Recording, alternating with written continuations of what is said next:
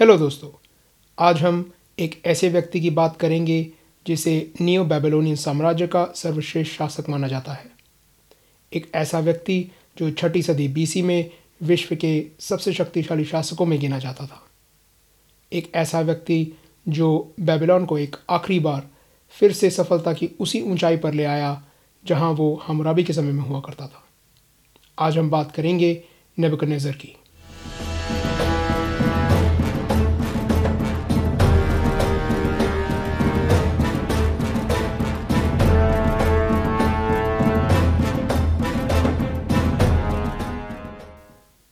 Hello दोस्तों, episode 20 Nebuchadnezzar में आपका स्वागत है।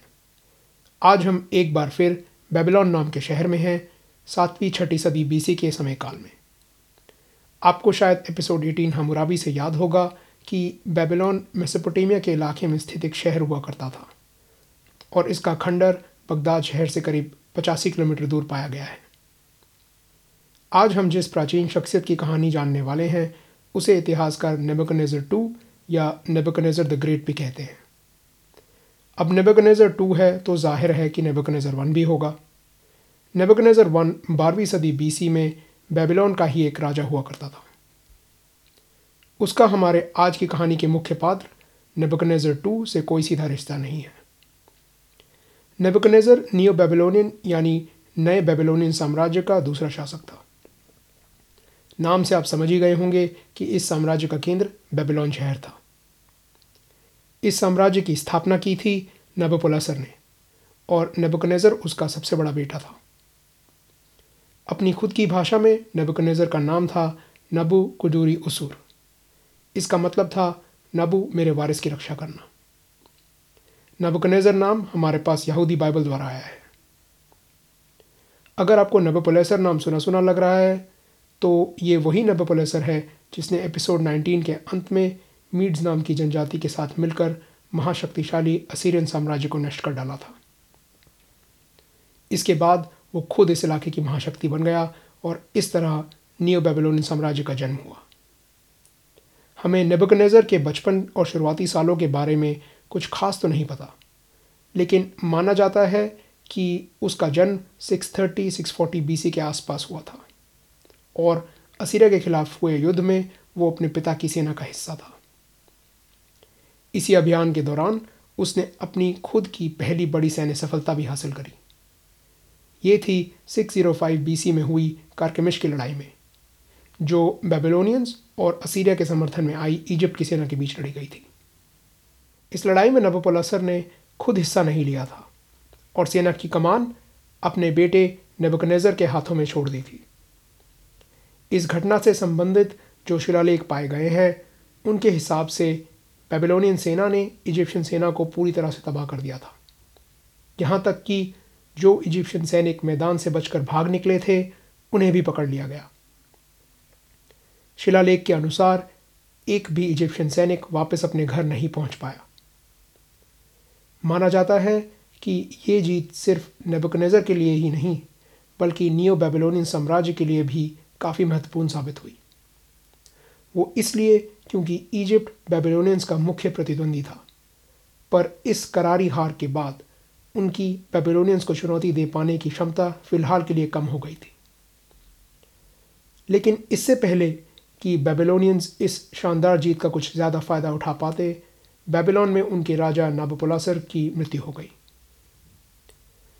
जब नेबुकदनेस्सर को ये खबर मिली तो उसे तुरंत ही इजिप्शियन मामला रफा दफ़ा करके बेबीलोन वापस लौटना पड़ा। ऐसा करना ज़रूरी था।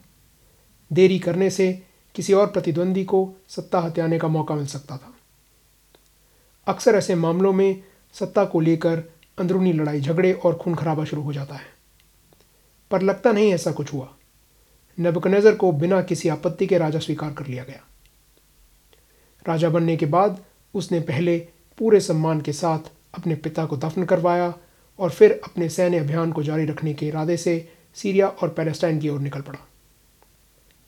सूत्रों के मुताबिक, इस इलाके के कई शहरों और राष्ट्रों ने नेबुकदनेस्सर की हुकूमत स्वीकार कर ली।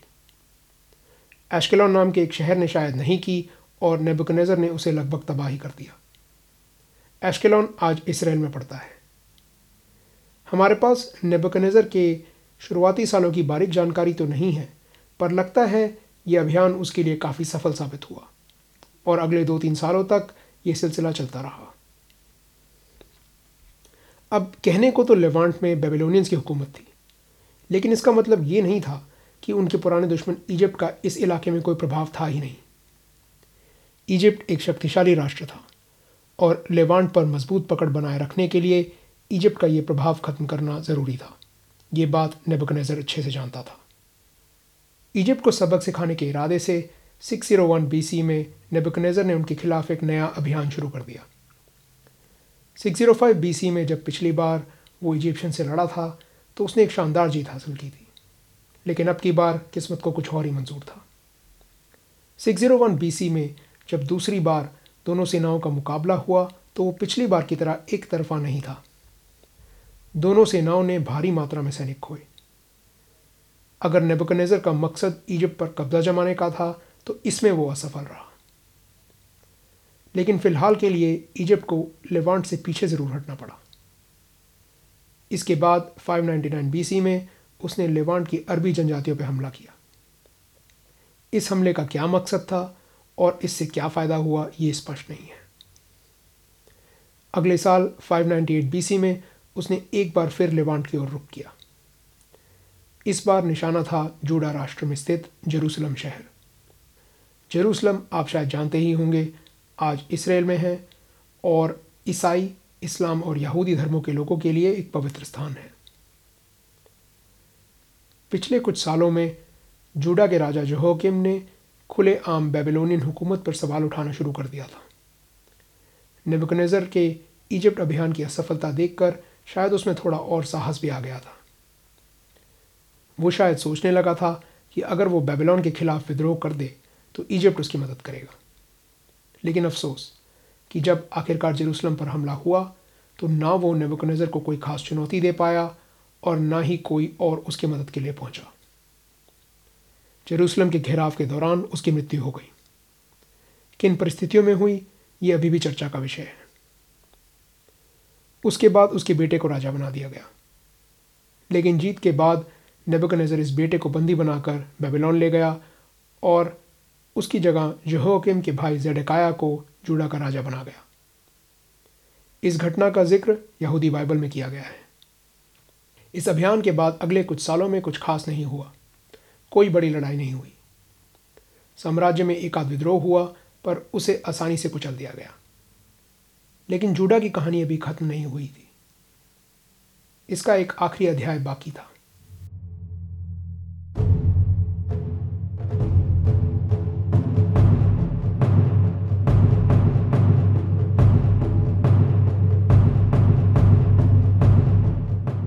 जो की तरह जूडा के राजा जेडेकाया ने शुरुआत में तो नाम मात्र बेबीलोनियन हुकूमत स्वीकार कर ली थी, पर वो भी आज़ाद होने के लिए बेचैन था। पिछले कुछ सालों में नेबकनेज़र ने कोई बड़ी लड़ाई भी नहीं जीती थी। इस कारण हो सकता है कि बेबीलोन की शक्ति पर सवाल उठने लगे थे। इन सब चीज़ों का नतीजा ये हुआ कि जूडा ने बेबीलोन के खिलाफ एक बार फिर विद्रोह कर दिया।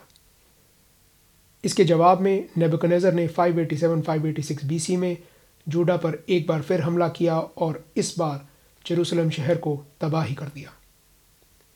जूडा राष्ट्र पूरी तरह से नष्ट हो गया और यहाँ रहने वाले कई प्रमुख यहूदी नागरिकों को साम्राज्य के अन्य हिस्सों में भेज दिया गया। इस अभियान को नेबुकनेज़र के राज्यकाल की एक महत्वपूर्ण सफलता माना जाता है। सफलता बेबीलोनियन और नेबुकनेज़र के दृष्टिकोण से। इस घटना का भी ज़िक्र यहूदी बाइबल में किया गया है। और ये और 598-597 बीसी का जेरूसलम अभियान नेबुकनेज़र की प्रसिद्धि का एक बड़ा कारण है।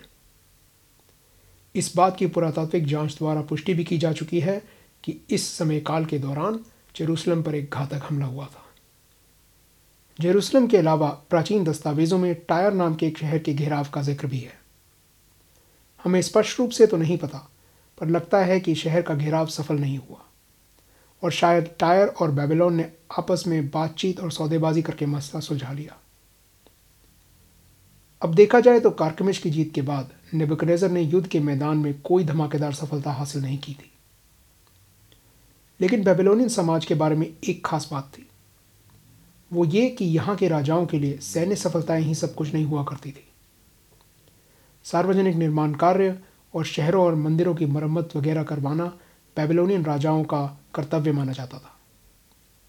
और ये एक ज़िम्मेदारी थी जो नेबुकनेज़र ने बखूबी निभाई। उसने बेबीलोन शहर की दीवारों को मज़बूत करवाया और कई मंदिरों और धार्मिक स्थलों की मरम्मत करवाई। इनमें सबसे महत्वपूर्ण था ऐसा किला, जो उनके मुख्य देवता मार्डुक का मुख्य मंदिर था और एतमिनान की नाम का एक विशाल जिगुरात। जिगुरात एक तरह की ऊँची इमारत हुआ करती थी जो प्राचीन मेसोपोटेमिया में बनाई जाती थी। इसे आप एक मंदिर भी समझ सकते हैं, जिसका इस्तेमाल धार्मिक क्रियाओं के लिए किया जाता था। कुछ लोगों का मानना है कि बाइबल में जो टावर ऑफ़ बेबल की कहानी है, उसकी प्रेरणा इस विशाल एतमान की जिगुरात से ली गई थी। शहर के पुराने महलों के साथ साथ कई सैन्य और सार्वजनिक इमारतों की मरम्मत करवाई गई। साथ साथ पड़ोस के बोरसिपा शहर में भी सार्वजनिक निर्माण कार्य करवाया गया। इलाके में खेती बाड़ी की उत्पादकता बढ़ाने के मकसद से नाले या कनाल भी खुदवाए गए। लेकिन इन सब निर्माण कार्यों में से सबसे ज़्यादा मशहूर था और है इस्टार गेट, यानी इस्टार का द्वार। ये शहर के उत्तरी हिस्से में एक द्वार था, जिसका धार्मिक उत्सवों में इस्तेमाल किया जाता था। इस्टार जिसे इनाना के नाम से भी जाना जाता था, मेसोपोटेमियन समाज की एक देवी थी। इस द्वार की प्रसिद्धि का मुख्य कारण है इसकी सुंदरता और इस पर की गई कारीगरी। इसकी सजावट नीली और पीली ईंटों से की गई थी और इस पर कई जानवरों और देवताओं की नकाशी थी। अब ज़ाहिर सी बात है कि इतने विशाल पैमाने पे निर्माण कार्यों को अंजाम देने में खर्चा तो खूब हुआ होगा। ये सब कुछ इसीलिए मुमकिन हो पाया था क्योंकि साम्राज्य आर्थिक रूप से स्थिर और सैन्य रूप से सुरक्षित था। इसका श्रेय पूरी तरह से नबुकनेज़र को जाता है। हर साल वो जो छोटे छोटे सैन्य अभियान हो रहे थे, जिनमें कोई धमाकेदार लड़ाइयाँ नहीं लड़ी जा रही थी, वो साम्राज्य को सुरक्षित बना रहे थे। हर जीत के बाद हारने वाले से जो लूट का माल या कर वसूल किया जाता था, उसी से साम्राज्य के सार्वजनिक निर्माण कार्यों का खर्चा निकल रहा था। ये तो था नेबुकनज़र का सार्वजनिक जीवन। अब एक नज़र उसके परिवार पर भी डाल लेते हैं। उसके पिता नाबोपलासर से तो हम मिल ही चुके हैं। इतिहासकार मानते हैं कि उसके कम से कम छः बेटे और दो या तीन बेटियाँ थीं। इससे ज़्यादा भी हो सकते हैं। इनमें से एक बेटा था अमेल मार्डुक जो नेबकनेज़र के बाद बेबीलोनियन सम्राट बना। नेबुकनेज़र की पत्नी कौन थी, ये तो हम स्पष्ट रूप से नहीं कह सकते, पर कुछ स्रोत कहते हैं कि उसकी पत्नी का नाम था अमाइटस, और वो मीड्स जनजाति की एक राजकुमारी थी। कहते हैं कि वो जब शादी के बाद बेबीलोन आई तो वहाँ उसका मन नहीं लग रहा था और उसे अपने घर की काफ़ी याद आने लगी थी। उसे खुश करने के लिए नेबुकनेज़र ने एक शानदार बागीचा बनवाया। इस बागीचे में कई तरह के अनोखे और विदेशी फूल पौधे लगवाए गए। और यही बागीचा था प्राचीन काल के सात अजूबों में से एक the hanging gardens of Babylon लेकिन एक बात जो ध्यान रखने वाली है, वो ये है कि इस कहानी का या हैंगिंग गार्डन्स का कोई पुरातात्विक प्रमाण हमें आज तक कभी नहीं मिला है। तो ये बिल्कुल हो सकता है कि ये कहानी या तो बढ़ा चढ़ा कर सुनाई गई है या पूरी तरह से मन है। और कहानियों की बात करें तो मैंने इस एपिसोड में कई बार यहूदी बाइबल का नाम लिया है। यहूदी बाइबल नबुकनज़र के जीवन की घटनाओं की जानकारी का एक मुख्य स्रोत है। बाइबल की अलग अलग कहानियों में नबुकनज़र को अलग अलग तरीक़ों से दर्शाया गया है। ज़्यादातर कहानियों में वो एक अहंकारी राजा है जो आखिरकार यहूदियों के देवता की शक्ति देखकर सही रास्ते पर आ जाता है। एक मशहूर कहानी में उसे सात साल के लिए एक जंगली जानवर की तरह जीने का श्राप मिलता है, जिसके बाद वो सही रास्ते पर आ जाता है और यहूदियों के देवता का सम्मान करने लगता है। कुछ कहानियों में उसे एक जाय शासक के रूप में भी दर्शाया गया है, जो ईश्वर की इच्छा अनुसार गलत काम करने वालों को सज़ा देता है। अब यहाँ कुछ बातें ध्यान रखने वाली हैं। एक ये कि बाइबल नेबुकनेज़र के मामले में एक निष्पक्ष स्रोत नहीं है। और हो भी कैसे सकता है? नेबुकनेज़र ने यहूदियों के घर जेरूसलम को तबाह कर दिया था। उनके मुख्य मंदिर को लूट लिया था और उनके लोगों को बेघर कर दिया था। और दूसरा ये कि बाइबल किसी एक लेखक की एक समय पर लिखी गई कहानी नहीं है। ये अलग अलग लेखों का संकलन है। इसका मतलब ये है कि ज़रूरी नहीं है कि हर कहानी में पात्रों को समान रूप से दर्शाया जाए। ये भी हो सकता है कि बाइबल में जिन घटनाओं के लिए नेबुकनज़र को जिम्मेदार ठहराया गया है, उन्हें किसी और शासक ने किसी और समय पर अंजाम दिया हो। लेकिन प्राचीन दस्तावेज़ों के मामले में अक्सर ऐसा ही होता है। भौतिक प्रमाण के बिना दूध का दूध और पानी का पानी करना लगभग नामुमकिन है। खैर, करीब पैंतालीस साल के सफल राज्यकाल के बाद 562 बीसी में नेबुकनेज़र की मृत्यु हो गई। वैसे हमारे पास कोई खास जानकारी नहीं है पर लगता यही है कि वो बूढ़ा और बीमार हो चुका था और उसकी मृत्यु प्राकृतिक कारणों से हुई। जैसे मैंने कुछ देर पहले कहा था, नेबुकनेज़र के बाद उसका बेटा अमेल मार्डुक राजा बना। विशेषज्ञों का मानना है कि अमेल मार्डुक और नेबुकनेज़र के बीच रिश्ता अच्छा नहीं था। इतना ही नहीं, हो सकता है कि अमेल मार्डुक एक समय पर नेबकनेजर के खिलाफ एक साजिश में शामिल था, जिसके लिए उसे जेल में भी डाल दिया गया था। वो नेबुकनेज़र का सबसे बड़ा बेटा भी नहीं था। तो वो क्यों और कैसे राजा बन गया, ये एक पहेली है। खैर, अमल मार्डुक के राज के बारे में हमारे पास ज़्यादा जानकारी नहीं है, पर वो ज़्यादा समय टिका भी नहीं। करीब दो साल के बाद ही उसके एक रिश्तेदार नेरी ग्लिसर ने उसकी हत्या करके सत्ता हड़प ली। हालाँकि बेबीलोनियंस उस समय ये बात जानते नहीं थे, पर उनका समय अब खत्म होने वाला था। नेबुकनेज़र के जाने के करीब दो दशक बाद ही 539 बीसी में नियो बेबीलोनियन साम्राज्य का सूर्य भी अस्त हो गया। उनकी जगह आई मेसोपोटेमिया की नई महाशक्ति। ये था साइरस द ग्रेट का अकेमेनिड पारसी साम्राज्य। इतिहासकार नेबुकनेजर को नियो बेबीलोनियन साम्राज्य का सर्वश्रेष्ठ शासक मानते हैं। हालाँकि हमारे पास उसके जीवन के बारे में बहुत सारी जानकारी नहीं है, पर जो सबूत हमारे पास हैं उनसे ये ज़ाहिर है कि वो एक समझदार शासक और काबिल सेनापति था।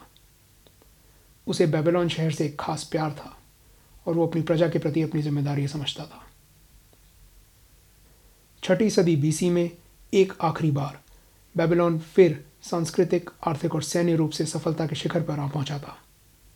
एक क्षण के लिए बेबीलोन फिर से पूरी मेसोपोटेमियन दुनिया का केंद्र बन गया था और ये मुमकिन हो पाया था नेबुकनेज़र के कारण। ये थी नियो बेबीलोनियन सम्राट नेबुकनेज़र की कहानी। उम्मीद है आपको पसंद आई।